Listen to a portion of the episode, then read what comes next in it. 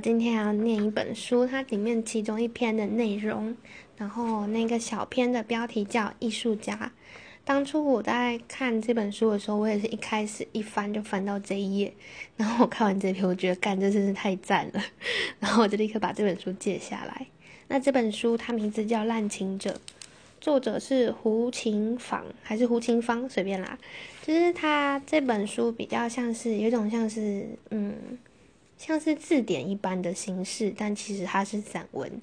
他写了各种各样的一些单词，像是仇恨啦、嫉妒啦、秘密啦、嗯、孤独啦等等，然后分别这些东西就是作为每个小篇的标题。然后我一开始就是我借了这本书，然后我回来看的时候，我觉得前面就是一一直到一百页还是九十九页、九十九页之前，我都觉得。嗯，不是不是很好看，就是它里面有些地方可能太过于刻板印象。然后我先讲比较，就是我没那么喜欢的地方。然后就是太过于刻板印象啦，或是它的文字其实没那么优美。但它有些地方我却觉得很喜欢，喜欢到我这两天都在为这本书下注解或是做笔记。然后就是因为它有些地方它就讲的非常的贴切，尤其是待会我要念这个。那个叫做艺术家这个小篇，然后它里面还有一篇叫是关于死亡的，我也觉得蛮贴切，就是它可以让我们去醒思一些我们平常偶尔会突然想到一些小小的问题，然后它可以根据那一些小小的嗯问题或想法，然后把它放大出来，让我们更加清楚的去看、去思考。那我觉得很就是蛮棒，就是我可以透过这本书，然后再重新。回味一下一些平常生活，因为过于忙碌，然后忽略了一些小小的想法。那其实那些想法都蛮珍贵的，而且蛮蛮有趣的，很值得反思。就觉得这本书真的蛮好看的。好，那我现在要念喽。人人都想当艺术家，因为艺术家不仅是一份职业、一个身份或概念，艺术家是一种珍贵物种，是传说中的独角兽。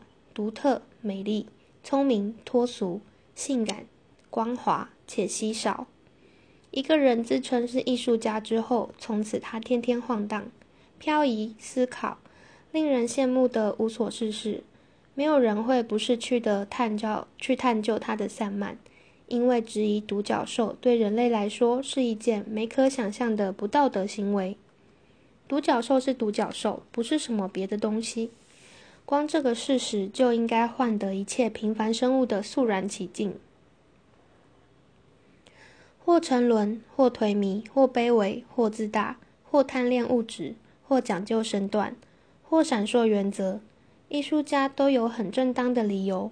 为了艺术，艺术这两个字可能是艺术家直接由摩西的那块石碑挖来的，总是散出不能直视的圣洁光芒，神圣不可侵犯。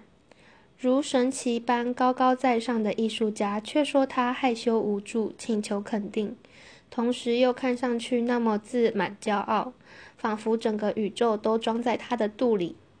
他抬头挺胸，一开口就必得要你全部的注全部的注意，即使他沉默无言，你也不能对他视若无睹。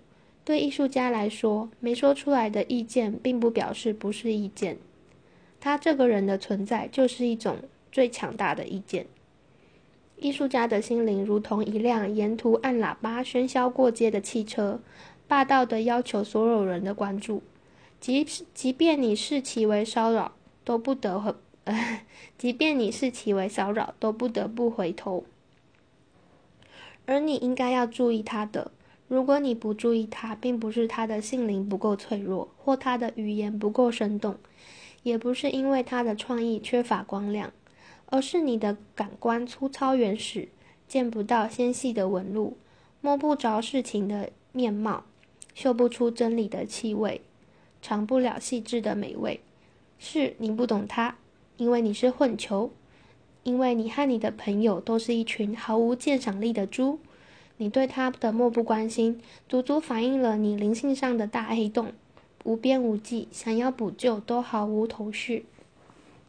而他的冷漠，他那优雅的冷漠，比你的冷漠更庞大的冷漠，却是第一草上那紧密细致的露珠，纤细到连针也无法准确刺透。唯有经过天空的灵光照射，那无可挑剔的晶莹便在你眼前闪烁，发出诧异的美，却冰冷难以捉摸。不要抱怨艺术家的排拒庆敬，粗鲁是他的个人风格，冷淡是他的怀疑精神，情绪化是因为他的内心始终像个孩童。艺术家不应对不应该对人示好，也不懂体贴，他不想。因为他总是洞察到你的人性，他说他闭上眼睛就看见你灵魂的不干净和你狭隘思想团块的形状。他不打算帮助你，不，那是医师和家人的职责。而他是个艺术家，他之所以还容忍你，花时间与你相处，是为了拿拿你的人生当做他的观察材料，他下一部作品作品的主题。他站得远远的，眼光显得陌生。他说：“他从不是你的朋友，只有艺术才是。”想象中，他忙着评论、复制、拼凑、捏碎、剪贴一套虚拟的人生。他不会也不能参与任何正在实际进行的人生。如果他加入，那就不叫人生，而是作品，一场艺术的盛宴。艺术家坚持活在这个世界里，却不愿为这个世界负责。